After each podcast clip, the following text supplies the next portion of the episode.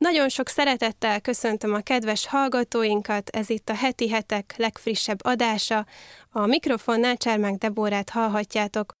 A mai napon egy exkluzív interjút osztunk meg veletek, amelyet a közelmúltban készítettünk dr. Gary Chapman párkapcsolati szakértővel, bestseller íróval, amelynek egy szerkesztett részletét a 9. lapszámunkban már közöltünk. Azonban úgy láttuk jónak újságíró kolléganőmmel Kérdi Katával, hogy mivel nagyon sok fontos témát sikerült érintenünk a beszélgetés során, ezért szeretnénk megosztani veletek az interjú teljes terjedelmében. Fogadjátok szeretettel! A legelső kérdésem az lenne, hogy most a mai napokban egy nagyon zavaros világban élünk a pandémia miatt, sokan el vannak szigetelődve a külvilágtól, sokan szenvednek a magánytól, és nem tudják, hogyan léphetnének előre a kapcsolatok területén, mivel reménytelennek érzik, hogy új emberekkel találkozhassanak.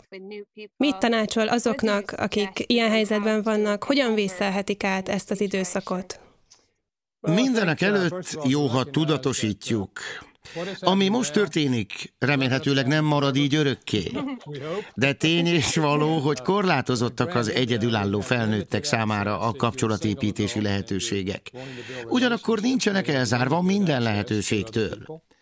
Nyithatnak egymás felé, akár az online térben, vagy meglévő baráti, ismerősi kapcsolatokon keresztül. Aztán egy másik lehetőség az, ha megtaláljuk azokat a platformokat a városunkban, ahol mások felé szolgálhatunk. Legyen az akár ételosztás, ételbeszerzés, oltásoknál segítkezés és hasonlók. Gyakran ilyen szituációkban találkozhatunk olyan emberrel, aki szintén a szívén viseli embertársai sorsát. Fontos neki, hogy segítsen másokon. És már is van egy közös kapcsolódási pont. Azt tanácsolom, hogy használjunk ki minden olyan lehetőséget, aminek során kapcsolatba léphetünk másokkal. Természetesen betartva a korlátozási szabályokat. Sosem lehet tudni, milyen körülmények között találkozunk azzal a személlyel, aki vonzó lesz számunkra, és akivel elindulhat az ismerkedés. Igen, ennek kapcsán eszembe jut a Bibliából Ruth példája, amely jól illusztrálja mindezt, és látjuk, hogy milyen jól alakult az élete. Ez egy nagyon szép történet. Igen, egyetértek. Igen, nagyon jó. És akkor is válság volt. Egy másik ismerkedéssel kapcsolatos kérdés. Érzékelhetően nagy változás tapasztalható a fiatalok udvarlási szokásaiban. Ma már nincsenek erre előírások, mint mondjuk sok évtizeddel ezelőtt. Emiatt azonban előállhat az a szituáció, hogy a párok nincsenek nagyon tisztában azzal, hogy egymás megismerésének éppen melyik stádiumában vannak. Gyakran megesik ebből kifolyólag, hogy már a kapcsolat elején úgy kommunikálnak egymással, mintha jegyben járnának, és egy bizalmas hang hangnemet ütnek meg egymással. Aztán, ha a kapcsolat valamilyen okból véget ér, összezavarodnak, hiszen már egy intim kommunikáció részesei voltak. Ön mit gondol? Ön szerint fontos, hogy a kapcsolat aktuális stádiumával harmóniában álljon a beszélgetés mélysége? Amennyiben igen, mit gondol, hogyan tudjuk felmérni azt, hogy éppen hol tartunk a kapcsolatunkban? Mi egy nyugati kultúrában élünk, ahol férfi és nő rendezvúzni szokott, hogy jobban megismerje egymást. És nem a szülők rendezik a házasságokat. Mindemellett tisztáznunk kell, hogy mi ennek a célja. Meglátásom szerint a rendezvúzás célja, hogy megismerjük a másik személyét, személyiségét. Ez pedig kommunikáció, megfigyelés által történik. Mivel tölti az idejét a másik? Milyen dolgok iránt érdeklődik? Mi iránt szenvedélyes? Vajon szolgálat kész más emberek felé? Hogyan gondolkozik Istenről? Milyen a kapcsolata Istennel? Uh, Ebben az időszakban az a legfontosabb, hogy próbáljuk megismerni egymást, hogy eldönthessük, látunk-e potenciált a házasságra, vagy nem. Viszont ha már a legelején nagyon bizalmas dolgokról beszélgetünk, vagy akár fizikai együttlétre is sor kerül, ezzel levágjuk az utat, amit végig kellett volna járnunk. Ha egy pár ismerkedés alatt a testi vágyakat helyezi középpontba, a legtöbbször nem is ismerik meg egymást igazán.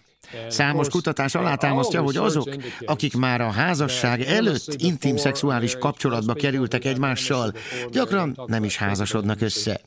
De ha össze is házasodnak, magasabb körükben a vállási arány, mint akik későbbre tartogatták a fizikai együttlétet.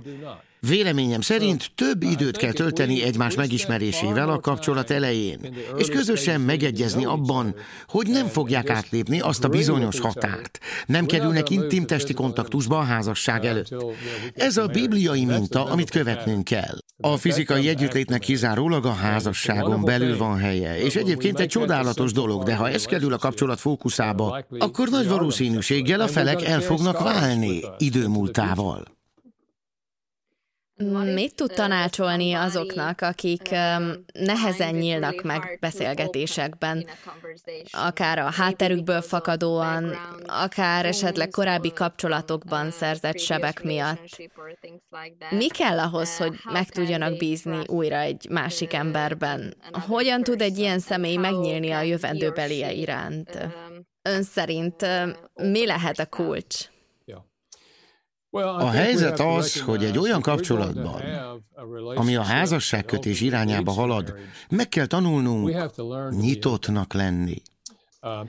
Nem mehetünk bele úgy egy házasságba, hogy közben a társunkat félrevezetjük. Ha nem osztjuk meg a másikkal múltbéli hibáinkat, legyen az bármilyen területen, Idő múltával ő maga fog rájönni ezekre, és azt fogja érezni, hogy félrevezették. Nyitott és őszinte embereknek kell lennünk, ha össze akarunk valakivel házasodni, és megosztani életünk rejtett dolgait. Egy másik tényező még a személyiségünk. Vannak emberek, akik bármiről tudnak felszabadultan beszélni. Bármiről. Megint mások pedig nem beszélnek felszabadultan, szinte semmiről. Utóbbiakra használom a Holt tenger kifejezést. Izraelben a Galileai tenger lefolyik délre a Jordánon keresztül a Holt tengerbe, de onnan már nem folyik tovább a víz sehová. Vannak emberek, akiknek ilyen a személyiségük. Befogadják a gondolatokat, érzelmeket, élményeket, és ezeket mind egy hatalmas víztározóban tárolják, és remekül megvannak úgy is, hogy nem kell beszélniük ezekről. A másik típus pedig a csobogó patak. Bármit látnak vagy hallanak, megosztják veled. Általában ez a két eltérő személyiség házasodik össze. Ezért meg kell tanulnunk, hogy a beszédünk mennyiségét nagyon meghatározza a személyiségünk, de nem irányíthatja azt. A holtenger típusnak meg kell tanulnia, hogy többet osszon meg másokkal. A csobogó patak pedig azt tanulja meg, hogyan lassíthatja le a beszéd folyamát. Jobban oda odafigyelve a másikra, és meghallgatva őt is. De visszatérve a korábbi gondolatmenetre, a kapcsolat egy bizonyos pontján, különösen ha úgy érezzük, hogy házasság lesz belőle, nyitottnak és őszintének kell lennünk a múltunkat és a jelenünket illetően. Ha nagy összegű tartozásunk van, tandíj vagy diákhitel és házasodni készülünk, a másik félnek igenis tudnia kell róla. El kell mondani neki, hogy ennyi és ennyi pénzzel tartozom a tandíj miatt, és ennyi megtakarítás van a bankszámlámon. Tehát elengedhetetlen a nyitottság és az őszinteség. Ennek hallatán mondhatja azt valaki, rendben, de ha őszinte leszek magammal kapcsolatban, senki nem akar majd összeházasodni velem. Erre csak annyit tudok mondani, ez esetben jobb is, ha nem házasodsz meg. Jobban jársz. Igen. A 30-as, 40-es éveikben járó egyedülállókat gyakran éri az a vád, hogy biztos túl válogatósak, azért nem házasodtak meg. Holott az is igaz, hogy kell elvárásokat kitűzni a jövendőbelinkkel kapcsolatban. Hogyan tudjuk ezt helyesen belőni, hogy reálisak-e, vagy éppen túlzóak az elvárásaink? Nehéz választ adni erre a kérdésre, mert nincs három-négy olyan receptem, ami biztosan beválik.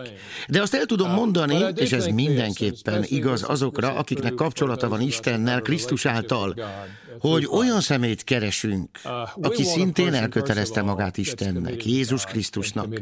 Hiszen a hitünk és az Istennel való kapcsolatunk fogja meghatározni az életünk minden területét. Ha ezen a területen nem vagyunk egy hullám hosszon, van egy ige, Ámos könyvében. Vajon járnak-e ketten együtt, ha nem egyeztek meg egymással? Nos, erre a kérdésre a válasz az, hogy nem valami jól, és nem valami sokáig. Szóval az a véleményem, hogy nagyon mélyen fel kell mérnünk a közös élet szellemi dimenzióját, amikor a házasságot fontolgatjuk. Ha nem ugyanabban az ütemben haladunk, problémáink lesznek az egyéválással, az egység elérésével. Ha ápoljuk az Istennel Istennel való kapcsolatunkat, ha vele járunk, és, és arra használjuk az életünket, hogy áldás legyen a személyünk mások számára. Bármilyen képességet, tehetséget, érdeklődést adott nekünk Isten, ha mindezt az ő szolgálatába állítjuk, menet közben egyszer csak feltűnhet, hogy jé, itt egy fiú, vagy itt egy lány, aki ugyanazt teszi, mint én. Ez egy jó jel. Jó indikátora lehet annak, hogy talán ő az igazi. Más tényezők is fontosak persze, mint az őszinteség, vagy a nyitottság. Ezek is nagyon fontosak. Ha vannak olyan dolgok, amik zavarnak a másikkal kapcsolatban, akkor azokat meg kell beszélni, hogy minket ez miért zavar. És megkérdezhetjük, hogy esetleg tud-e változtatni ezen. Ha igen, akkor az remek. De ezeket a változtatásokat aztán tényleg végre kell ám hajtani. Ne higgyük azt, hogy majd az esküvő után megváltozik a másik, ha az esküvő előtt nem volt hajlandó változni. Amikor megosztjuk a másikkal azokat a dolgokat, amik minket zavarnak vele kapcsolatban, mondjuk az, ahogy beszél, vagy viselkedik, vagy furcsa szokásai vannak, nyíltan beszéljünk ezekről. Két házasulandó személy között magasfokú egyetértés szükséges a tekintetben, hogyan állnak hozzá az élethez, hogyan akarnak megküzdeni a lét kihívásaival. Gyakran ezért végződnek a házasságok vállással, mert nem beszélik át ezeket a témákat a házasság előtt. Aztán házasságon belül szembesülnek vele, hogy nem is tudtam, hogy ő így gondolkodik, vagy nem tudtam, hogy ezt szokta csinálni. Aztán vitatkozni kezdenek, és eltávolodnak egymástól. Ezért is írtam a 12 dolog, amit jó lett volna tudni az Esküvőm előtt című könyvemet, mert minél több időt töltünk a házasságra való felkészüléssel, annál sikeresebb lesz a házasságunk. Ez már egy kipróbált módszer, Szóval érdemes ezeket a tanácsokat megfontolni. Igen, igen, ez nagyon igaz. Beszél a könyvében a szerelem két szakaszáról is. Sokszor látni, hogy a házaspárok két év után azt kérdezik maguktól, hogy mégis mi történt velünk. Úgy éreztük, minden rendben van, lángolt a szerelem, aztán egyszer csak eltűnt ez a bizsergés, és nem jött vissza. Mit lehet tenni ilyen helyzetben? Mit tanácsolna ön nekik? Először is Remélem megértik azt, amit most mondtál. Én sajnos nem tudtam erről, amikor ez a szituáció bekövetkezett az életemben. Azt gondoltam, hogy azok a szenvedélyes érzelmek, amiket a kapcsolat elején tápláltam a feleségem iránt, sosem múlnak el. Egy fantasztikus, csodálatos személynek láttam őt akiben nincs semmi olyan, ami ne tetszene nekem. Vele akarom tölteni minden időmet. Nem tudtam, hogy ezek az érzelmek egyszer csak lecsillapodnak. Ahogy mondtad, ez körülbelül két év után következik be. Innentől kezdve tudatosabban kell szeretnünk egymást. Ha számítottam volna erre, jobban kezeltem volna, de váratlanul ért. A feleségemmel két és fél évig ismerkedtünk egymással a házasság előtt. Úgyhogy a nászút után elég hamar jött a hideg zuhany. Azt gondoltam magamban, na hát, ezt nem is tudtam róla. Nem tudtam, hogy így gondolkodik. És persze össze is vesztünk, elég csúnyán beszéltünk egymással. És egy idő után nem, hogy szerelmet nem éreztem iránta, hanem kizárólag negatív érzéseim voltak felé. Egyszerűen nem bírtam elviselni őt, és ő sem engem. Hála Istennek keresztényként tudtuk, hogy a házasság egy komoly szövetség, amit egymással kötöttünk Isten előtt. Emiatt nem adtuk fel a kapcsolatot, és menet közben megtanultuk, miként szeressük egymást a szerelem második szakaszában is. A szerelem második szakasza már nem érzelmekkel kezdődik, hanem hozzáállással. A hozzáállásunkról mi döntünk, az érzelmeinkről nem feltétlenül. Nem döntés alapján szeretünk bele valakibe. Egyszer csak megtörténik velünk. De amikor ez a fellángolás elmúlik, a szeretetteljes hozzáállást kell választanunk. Emlékszem, az én házasságom úgy állt helyre, hogy elmondtam Istennek, Istenem, nem tudom, mit tegyek, nem működik a kapcsolat, nem élvezzük egymás társaságát, nem jövünk ki jól, nem tudom, mit tegyek. Amint ezeket elmondtam, magam előtt láttam egy képet, ahogy Jézus lett érdelve mossa a tanítványai lábát. Majd hallottam, hogy Isten ezt mondja nekem. Ez a probléma a házasságodban, nem krisztusi módon állsz hozzá a feleségedhez. Tudtam, hogy ez így van, hiszen így gondolkoztam korábban, ha rám hallgatnál, jó lenne a házasságunk. És persze nem hallgatott rám. De azon a napon új üzenetet kaptam, és így reagáltam. Uram, bocsáss meg nekem! Bocsáss meg, hogy azt akartam, hogy minden úgy legyen, ahogy én akarom. És ezt meg is követeltem. Kérlek, adj nekem Krisztusi magatartást a feleségem felé. Mert Jézus felállt, miután megmosta a tanítványok lábát, és azt mondta, én vagyok a vezetőtök. Az én országomban így vezetünk. A vezető szolgál. Isten meghallgatta az imámat. Megváltozott a hozzáállásom a feleségem irányába.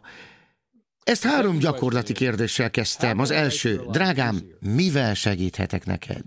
A második, hogy tehetném könnyebbé az életedet? A harmadik, hogy lehetnék jobb férjed? A feleségem egyből választ is adott a kérdéseimre. Visszatekintve, akkor még nem tudtam az öt szeretett nyelvről. Már tudom, hogy a válaszai azt tükrözték, mitől érzi szeretve magát. Amikor elkezdtem ennek megfelelően cselekedni, pár hónapon belül a feleségem is elkezdte ugyanezeket a kérdéseket feltenni nekem.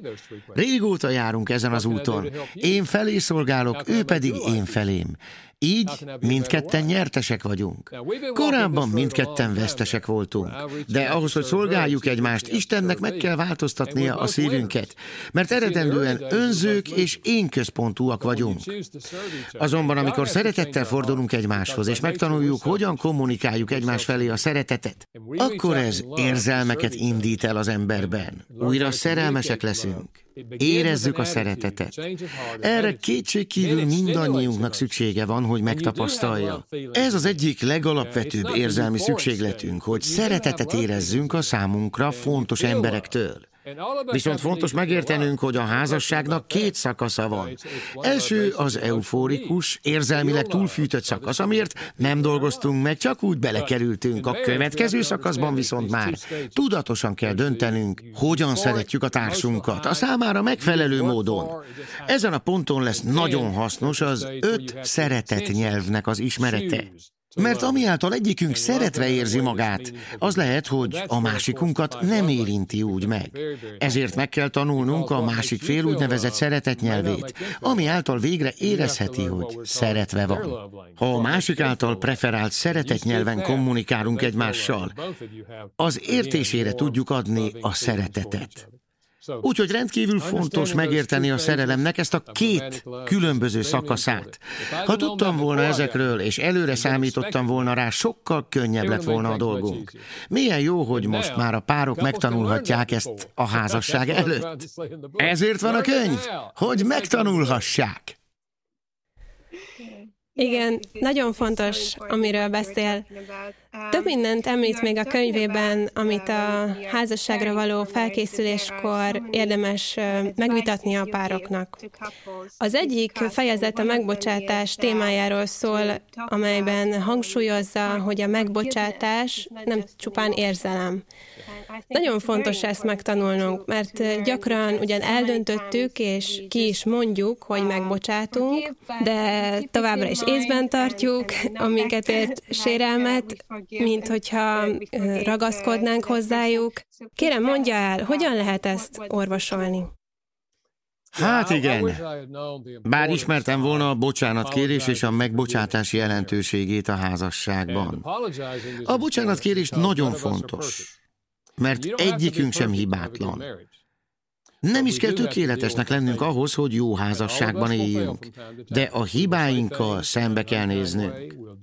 Időről időre mindannyian hibázunk. Gorombán beszélünk, megbántjuk a másikat, ezért meg kell tanulnunk bocsánatot kérni. Bocsánatot kérni az erőjele. Azt mondani, hogy sajnálom, nem kellett volna ezt csinálnom, rossz döntés volt. Remélem meg tudsz nekem bocsátani. A megbocsátás pedig a bocsánat kérésre adott válasz. És egy választás, döntés kérdése, nem érzelem. A megbocsátás lényegében két dolgot jelent. Az egyik Felmentem a másikat. Nem kérem számon a következő húsz évben a másik tetteit, hanem elengedem ezeket. A másik jelentése az eltávolítás. Amikor megbántjuk egymást, egy téglát helyezünk a köztünk húzódó érzelmi falra. Ha nem kezeljük a problémát, a tégla ott marad. Egy újabb vita esetén még egy tégla rakódik a falra. Ilyen módon rengeteg házaspár hatalmas érzelmi falakat épített az életében, ami elválasztja őket egymástól, mert nem kezelik a hibáikat. Úgy gondolják, hogy majd az idő elrendezi a problémákat.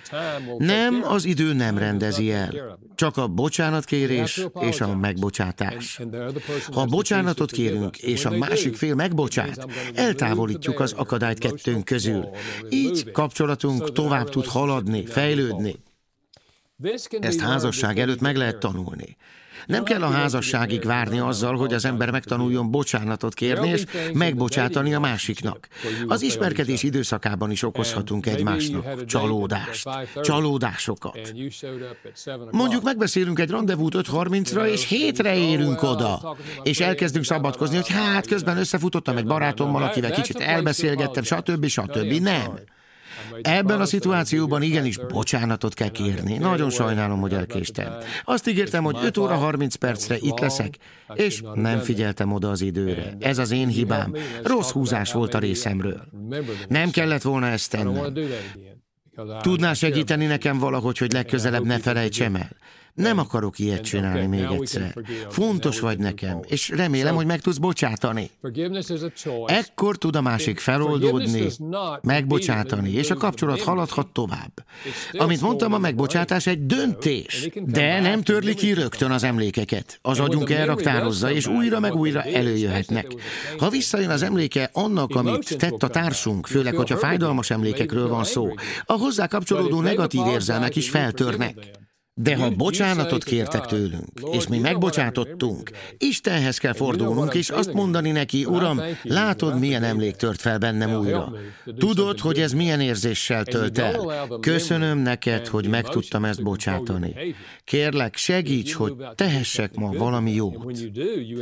És ne engedjük ezután, hogy az emlékek és az érzelmek határozzák meg a viselkedésünket. Arra összpontosítsunk, hogy jó dolgokat vegyünk véghez. Ezzel erősítve a kapcsolatunkat.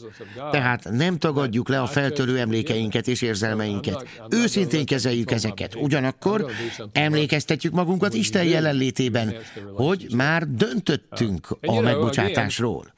A megbocsátás viszont nem egyenlő a bizalom helyreállításával. Ezt fontos megértenünk, kiváltképpen, ha nagyon súlyos hibát vétett az egyik fél. Ilyenkor az ember így érez. Megbocsátok neked. Elveszem az akadályt kettőnk közül. Szeretném, hogy előre menjen a kapcsolatunk, de nem tudok benned bízni, mert már háromszor megcsináltad ugyanezt, és nem tettél erőfeszítést a változás érdekében. A bizalom újraépítése időbe telik. Amikor valaki nem megbízható, rombolja a másik bizalmát. Amikor igyekszik és állja a szavát, akkor épül a belévetett bizalmunk. Tehát egy idő után, ha változik a másik viselkedése, újra meg tudunk bízni benne. Néha mondják az emberek, hogy bíznom kéne benne, de nem tudok. Hát igen, időt vesz igénybe a bizalom kiépülése, de a megbocsátás lehetőséget ad mindenre. Említette, hogy a meg nem bocsátás falat épít a házaspárok közé. Igaz ez ugyanúgy a kritizálásra is? Ha az egyik fél kritizálja a másikat, negatívan kommunikál az irányába, azzal is falat épít kettejük közé, és rombolja a meghittséget és a közös bizalmat? Igen, azt gondolom, hogy a kritizálás ugyanúgy hozzátesz egy téglát ahhoz a bizonyos falhoz. Ugyanakkor természetesen helye van annak, hogy a párok megosszák egymással azokat, amik zavarják őket egymással a kapcsolatban. Ezt hívom építő kritikának. Az esetek többségében viszont rombolunk a kritikával. Valami zavar minket, és azonnal ráförmedünk a másikra. Jól megmondjuk neki a magunkét. A másik erre mit fog tenni? Visszavág. Na, azért álljon meg a menet, és ezzel kész is a veszekedés. Vagy pedig visszavonul. Kivonja magát a kapcsolatból és a beszélgetésből. Egy egészséges kapcsolatban van helye annak, ha valami bosszant a másik viselkedésében, hogy azt mondjam, tudnánk erről most beszélni? Vagy azt mondja, hogy igen, vagy azt, hogy nem. De ha nemmel válaszol, később visszatér a témára. Korábban azt mondtad, valami bosszant téged. Mi is az? Erre válaszolva előbb soroljunk fel három olyan dolgot, amit szeretünk a másikban, amiért hálásak vagyunk. Drágám, Nagyra értékelem benned ezt és ezt. Ezekben te nagyon jó vagy, de van valami, ami elég rosszul esik. Fáj, amikor ezt csinálod, vagy mondod. Nem tudom, hogy ezen tudsz-e változtatni, vagy sem, de megosztom veled.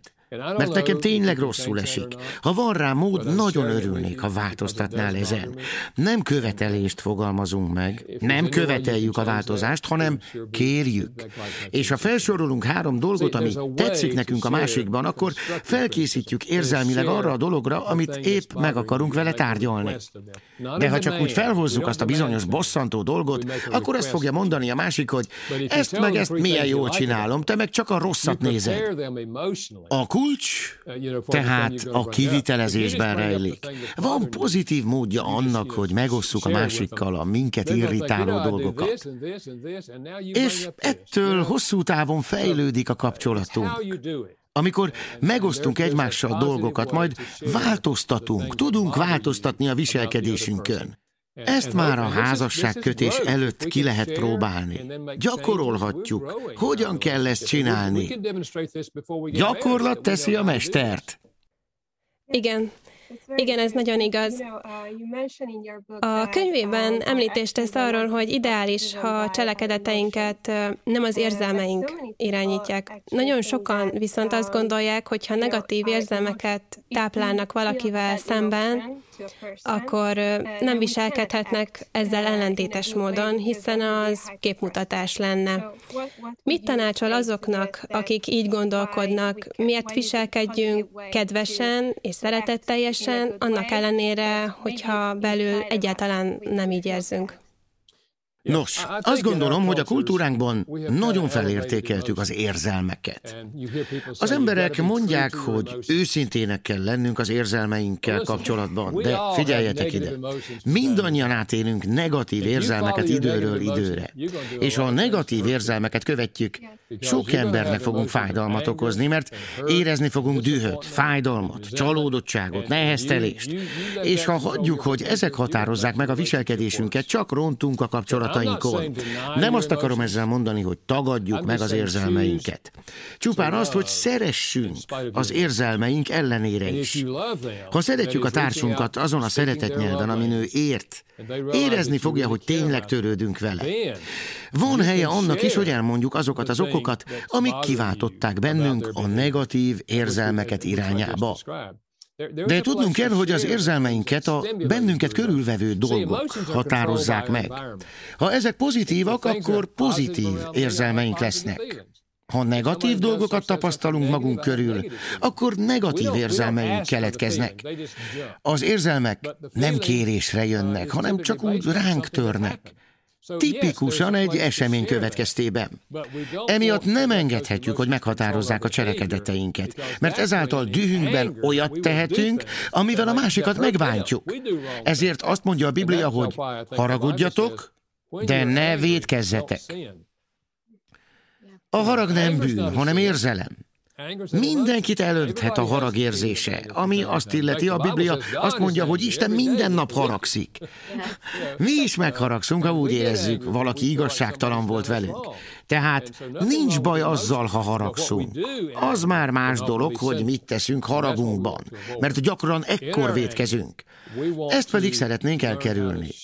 Meg kell tanulnunk, miként osszuk meg pozitív módon azt, ami kiváltotta a haragunkat, ahelyett, hogy megengednénk a haragnak, hogy irányítson bennünket, aminek következtében mi is teszünk valami olyat, amivel megbántjuk a másikat.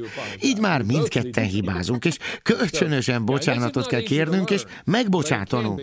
Isten segít nekünk megtanulni kezelni a haragunkat pozitív módon. Hát egy másik örökzöld téma a gyereknevelés. Ezzel kapcsolatosan lenne pár kérdésem. Azt tartják, hogy a gyerekek a házasság gyümölcsei, azonban gyakran éppen a gyereknevelés sűrű teendői között tűnik el a kapcsolatokból az intimitás, mert a szülők már nem fektetnek annyit a házasságukba. Mondhatni 0-24-ben minden figyelmüket lekötik a gyerekek. Hogyan lehet megőrizni a romantikát úgy a kapcsolatunkban, hogy közben jó szülők is maradjunk?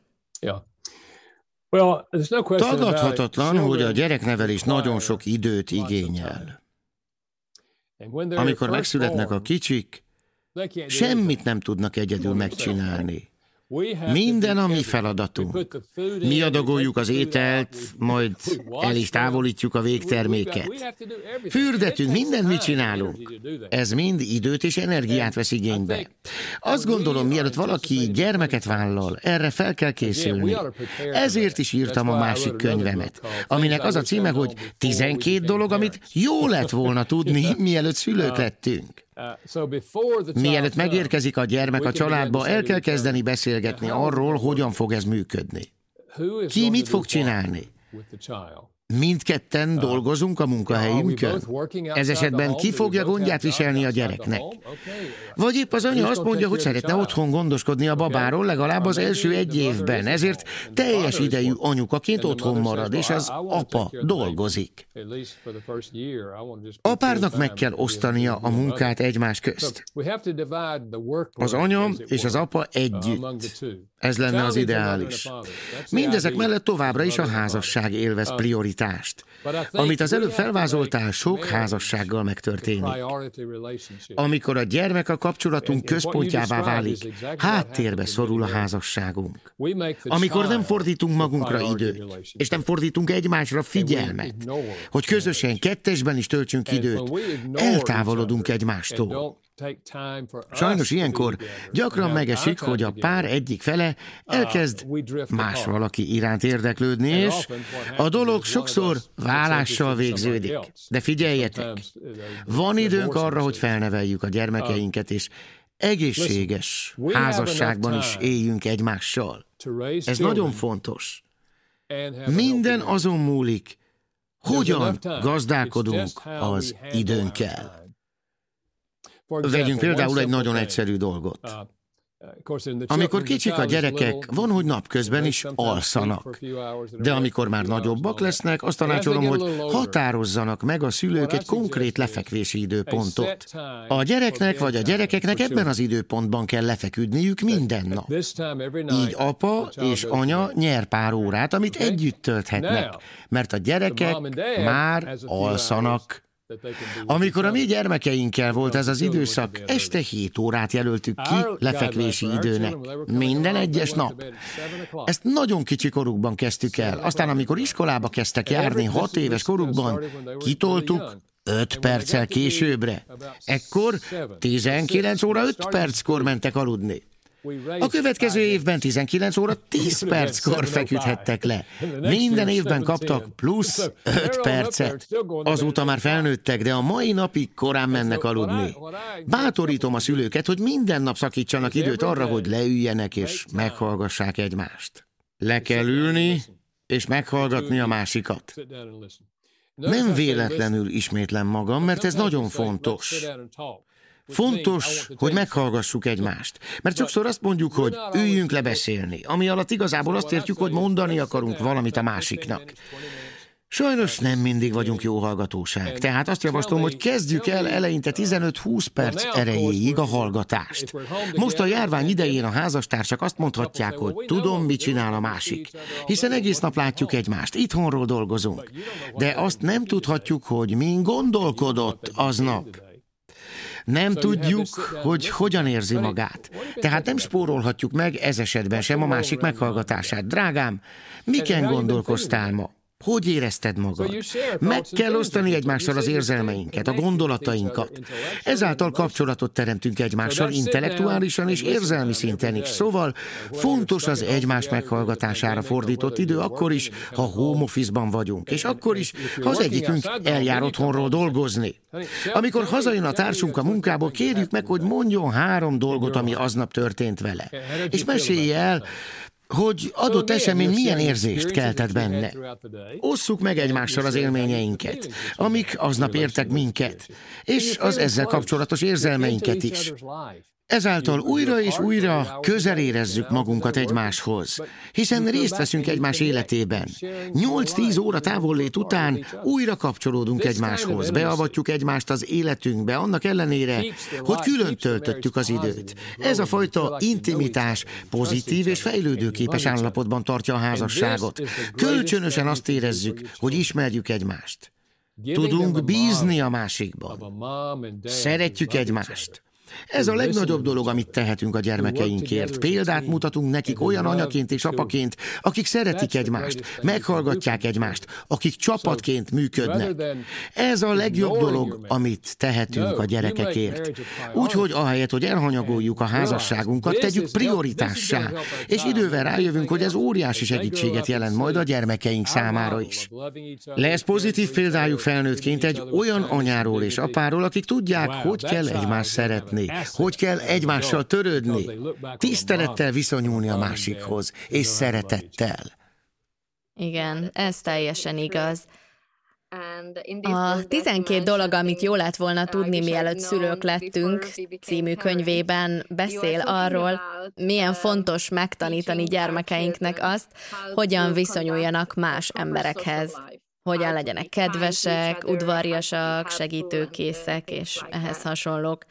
De látjuk azt is, hogy némely szülő csak gyermeke intelligenciájára összpontosít. Gondolok arra, hogy legyen kiváló matematikából, beszéljen több idegen nyelvet, egy szóval legyen belőle egy kis zseni. Mm, okozhat-e azonban nehézséget a sikeres karrierben, ha ez a kis zseni nem tanulja meg, hogyan viselkedjen, és hogyan bánjon másokkal, nincsenek meg a megfelelő szociális készségei? Azt gondolom, ha nem fejlesztjük gyermekeink szociális készségeit, nem tanítjuk meg nekik azt, hogyan viszonyuljanak az emberekhez, nagy kárt okozunk nekik. Nem is kérdés, hogy a tanulás mennyire fontos, oké? Okay? Nyilván a lehető legjobb oktatást biztosítanánk gyermekeink számára, mert felnőttként ez nagy lökést ad nekik. De ha nem tudják, hogy kell viselkedni az emberekkel, nem tudják, hogyan legyenek emberszeretők, ez a szó a görög filofrón két szóból tevődik össze. Az egyik azt jelenti, hogy barátságos, a másik azt, hogy elme. Az ember szeretet tehát egyfajta barátságos gondolkodásmódot jelent. Úgy állunk hozzá az emberekhez, mintha a barátaink lennének. Ennek megfelelően beszélünk, kommunikálunk velük.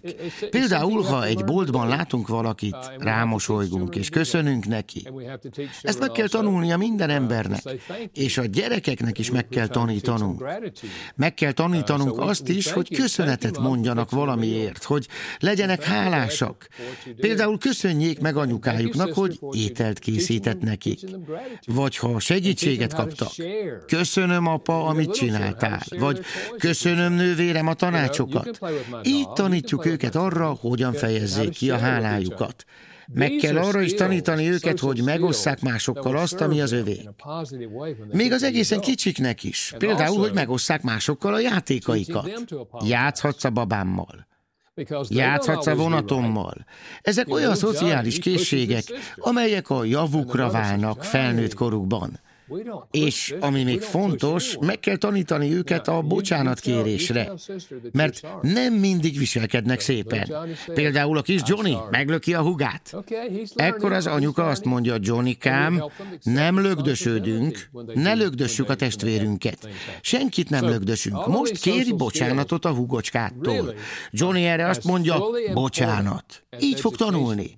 Segítenünk kell nekik abban, hogy vállalják a felelősséget, ha hibáznak. Ezek a szociális készségek mind ugyanolyan fontosak, mint a képzettség. Nagyon sok okos, tehetséges felnőtt van, akiket kirúgnak a munkahelyükről, mert egész egyszerűen nem tudnak jól bánni másokkal. Nem tudják kordában tartani a dühüket, nem adnak pozitív visszajelzést az embereknek, nem fejezik ki a megbecsülésüket mások irányába. Ami azt illeti, az Egyesült Államokban a munkahelyet váltók 64%-a azzal indokolja a döntését, hogy úgy érezte, nem becsülik meg. Pedig erre nagy szükségünk van, hogy megbecsülve érezzük magunkat.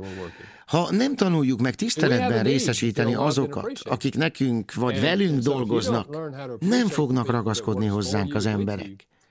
Nagyon fontosak tehát ezek a szociális készségek a gyerekek esetében. Nagy hasznukra válik felnőtt korukban.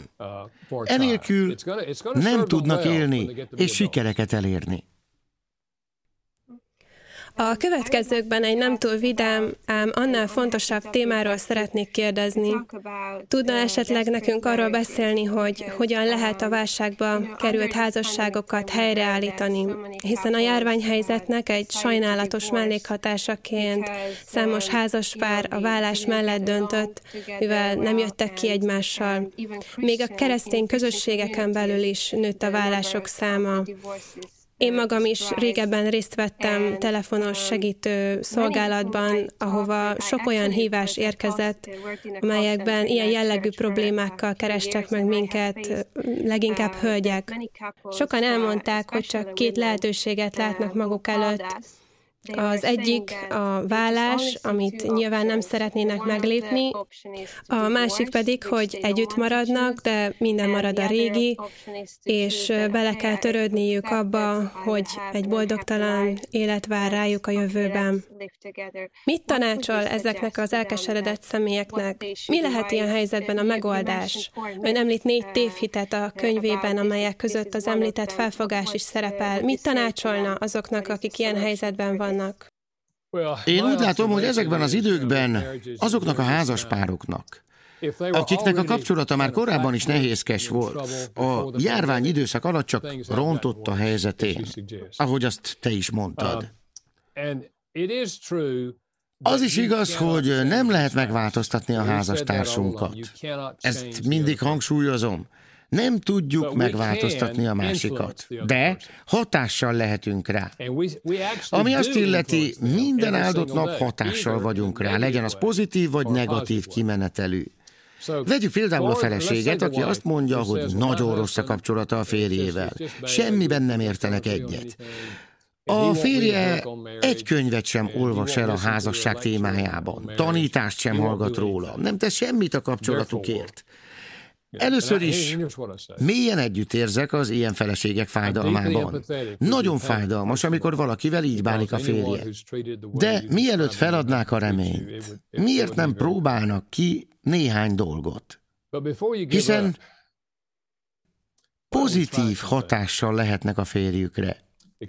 Az első dolog, amit ajánlanék, hogy kössenek fegyverszünetet.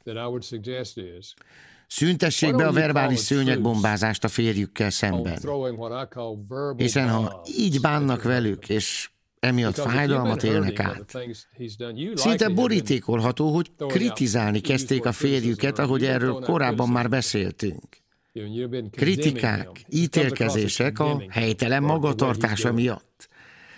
De ezek a verbális szőnyegbombák felrobbannak a férj szívében és elméjében még távolabbra taszítva ezzel őket a feleségüktől.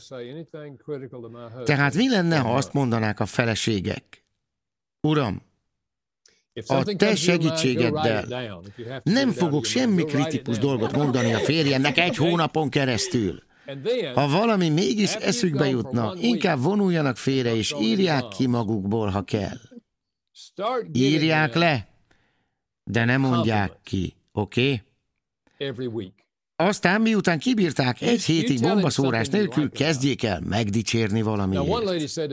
Minden héten mondjanak neki egy dolgot, amit szeretnek benne. Egyszer egy hölgy azt mondta nekem, Geri, szívesen megdicsérném, de egyetlen dolog sem jut eszembe, amiért megdicsérhetném. Erre azt mondtam, rendben. Szokott zuhanyozni a férjed? Erre azt mondta, igen, szokott. Kérdeztem, milyen gyakran? Válasz, hát minden nap. Erre én a helyedben ezzel kezdeném. Drágám, nagyon örülök, hogy mindig lezuhanyzol.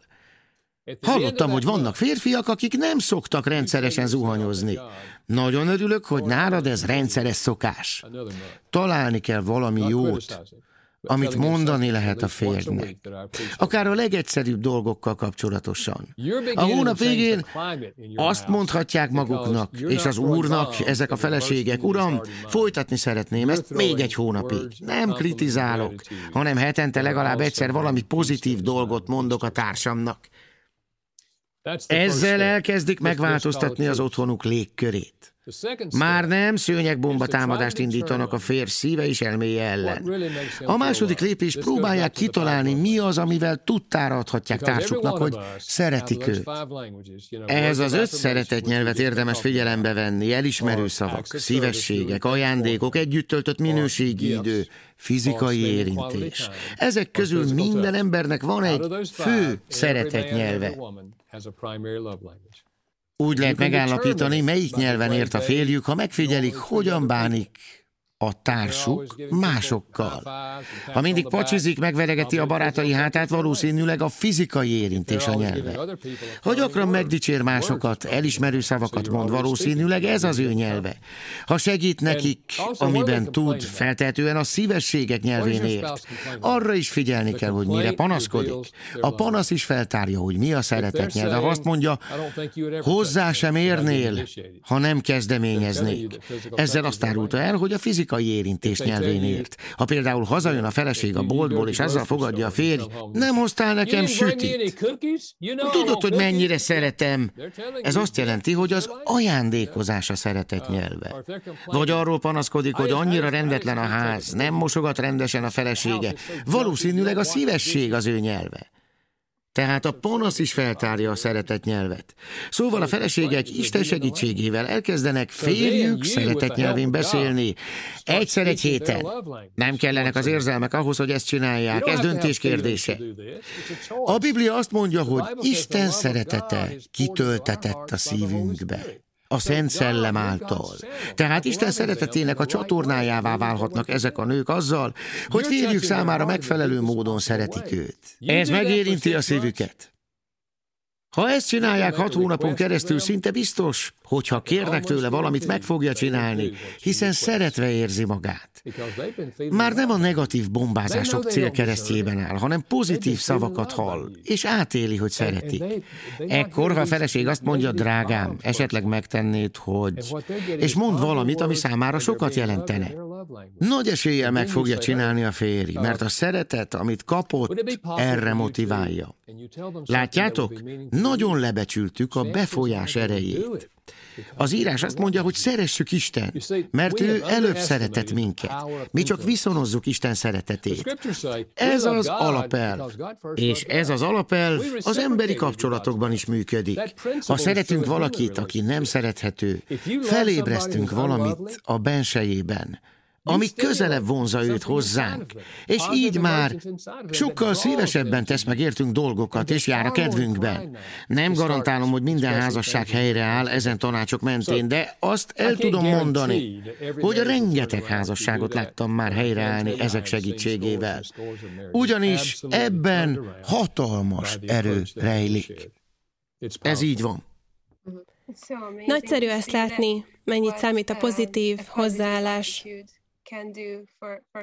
Több könyvét is olvastam már a témában. Egyébként még egyedülálló vagyok, így kérdezősködök a házasságról, meg a házassági kérdésekről, de, de nagyon érdekel, amiről beszél, mivel sajnos keresztények között is látni, hogy a házasságok válságba kerülnek, és szenvednek a felek, nem tudják, hogyan oldják meg a problémáikat. Azt is látjuk sok esetben, hogy miután a gyerekek felnőttek és kirepültek, a párnak újra szembe kell nézni azokkal a problémákkal, amik még a kapcsolat kezdetéről maradtak, amit még valójában sosem oldottak meg együtt. Ezek nagyon fontos lépések, amiről most beszélt, hogy harmóniába kerüljön egy párkapcsolat.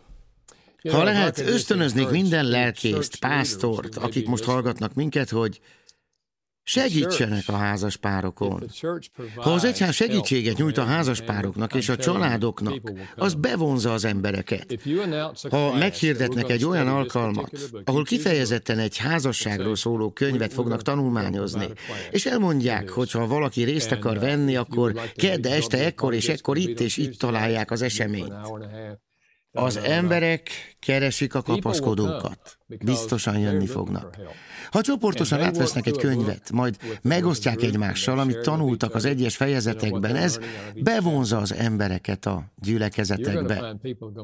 Még egyházon kívülről is jönnek az érdeklődők, mert segítséget kapnak egy olyan területen, ahol nagy szükségük van rá. Szóval arra buzdítanám a pásztorokat és vezetőket, hogy tartsanak ilyen összejöveteleket. Nem kell feltétlenül ezeket nekik megtartani.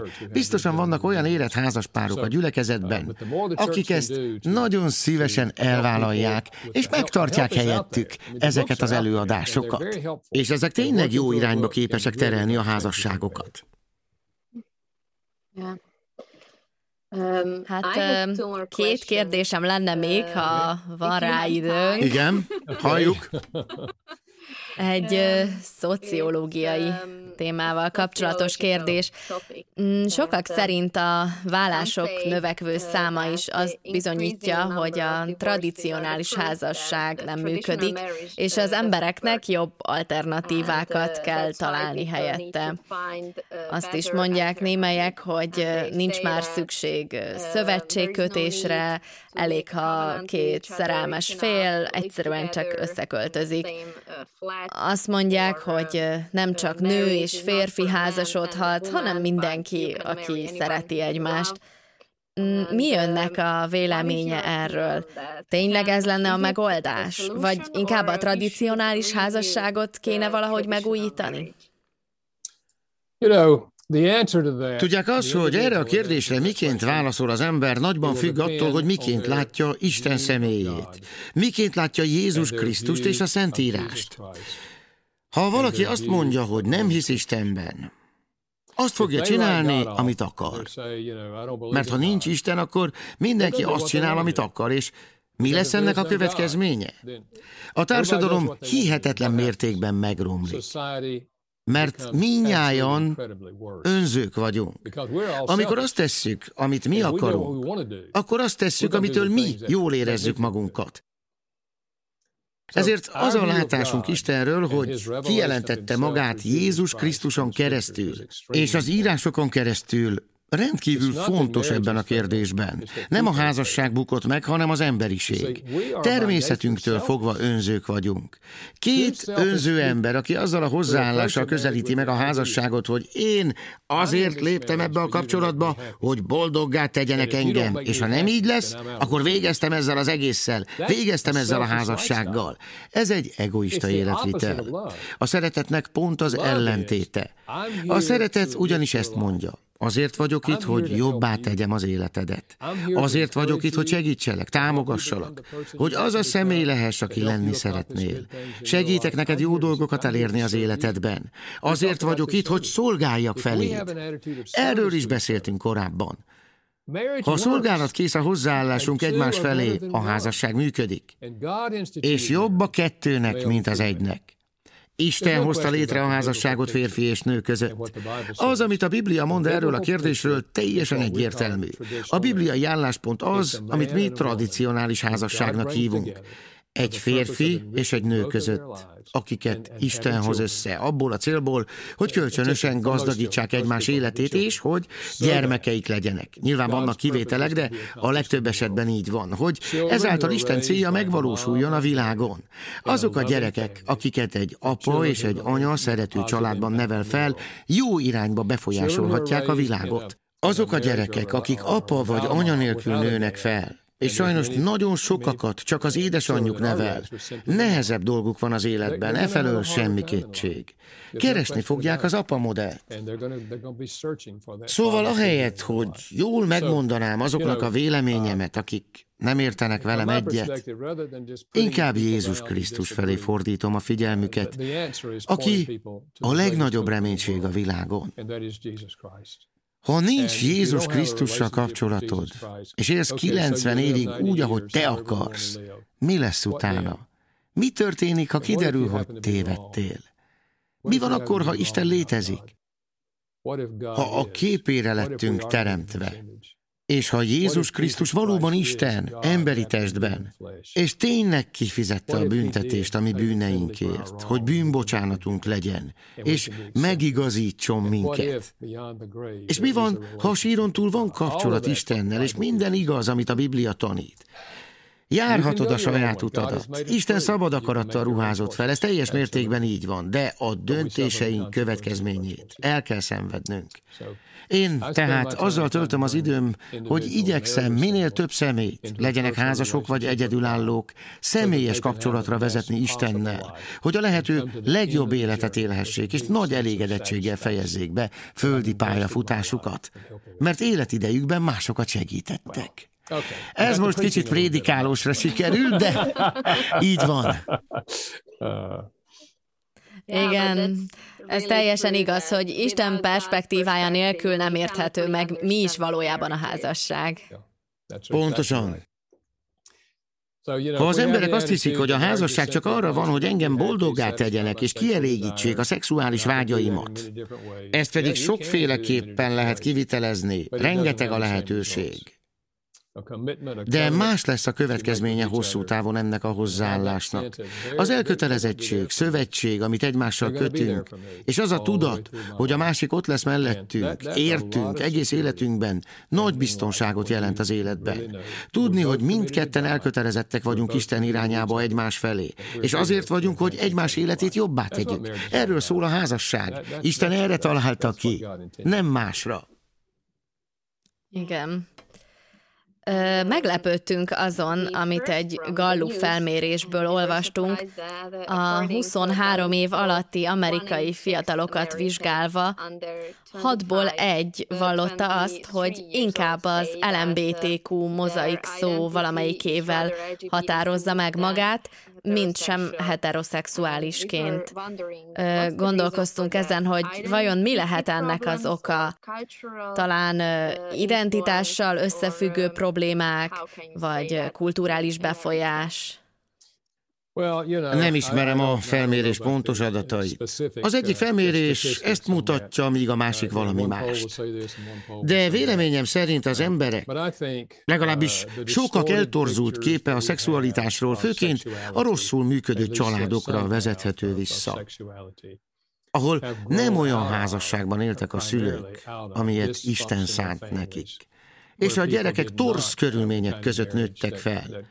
Sok belső érzelmi küzdelem közepette. Úgy nőttek fel, hogy nem érezték a szüleik szeretetét. Ezért a természetük arra ösztönözte őket, hogy keressék a különböző élvezeteket. Az élvezet nagyon nagy teret kap a mai kultúrában. A kortárs kultúra az élvezetekről szól. Tedd azt, amitől jól érzed magad. Szóval kipróbálják ezt, azt, aztán még amaszt is. Ennek következtében pedig a gondolkodásuk eltorzul a szexualitásról általánosságban, és a saját szexualitásukról is. A másik tényező még, hogy ma már a kultúránk nem csak elfogadja, hanem egyenesen népszerűsíti ezt az életmódot. Már nem lehet úgy tévét, filmet nézni, hogy ne találkozzunk ilyen jelenetekkel. Úgy gondolom, mindannyiunk életét messzehatóan befolyásolja a családi környezet és a kultúra, amiben felnőttünk. Nem kell, hogy ezek irányítsák az életünket, de mindenképpen hatással vannak ránk. Ugyanakkor együtt érzek azokkal, akik szenvednek ezen a területen, mert oka van annak, hogy miért szenvednek, hogy miért csinálják azt, amit csinálnak. Uh, Ez az ok nem uh, biológiai, egyértelműen nem biológiai. Uh, Érzelmi, pszichológiai okai vannak ennek. Empatikus vagyok feléjük, mert mindig visszavezethetőek az ilyen dolgok a gyermekkorukra, vagy a kultúrára, amiben nevelkedtek, vagy a világnézetükre. Mivel az általános nem keresztény világnézet arról szól, hogy csinálj, amit akarsz, ami élvezetet okoz, azt csináld. És persze annak következtében, hogy mindenki azt csinál, amit amit akar, az emberek szenvednek. Önző emberek sosem lesznek jó hatással a világra. Az önző emberek azt nézik, hogy mit tudnak kivenni az életből, nem azt, hogy mit tehetnek hozzá, mit adhatnak. Nagyon köszönjük dr. Chapman, hogy elvállalta ezt az interjút. Nagyon élveztük a beszélgetést. Hálásak vagyunk a munkájáért, amit végez. Sok sikert kívánunk önnek a továbbiakban. Nem tudom, hogy éppen dolgozik-e egy új könyvön, de ha igen, akkor ahhoz is nagyon sok sikert kívánunk. Köszönjük a jó tanácsokat, és további szép napot kívánunk. Én is köszönöm.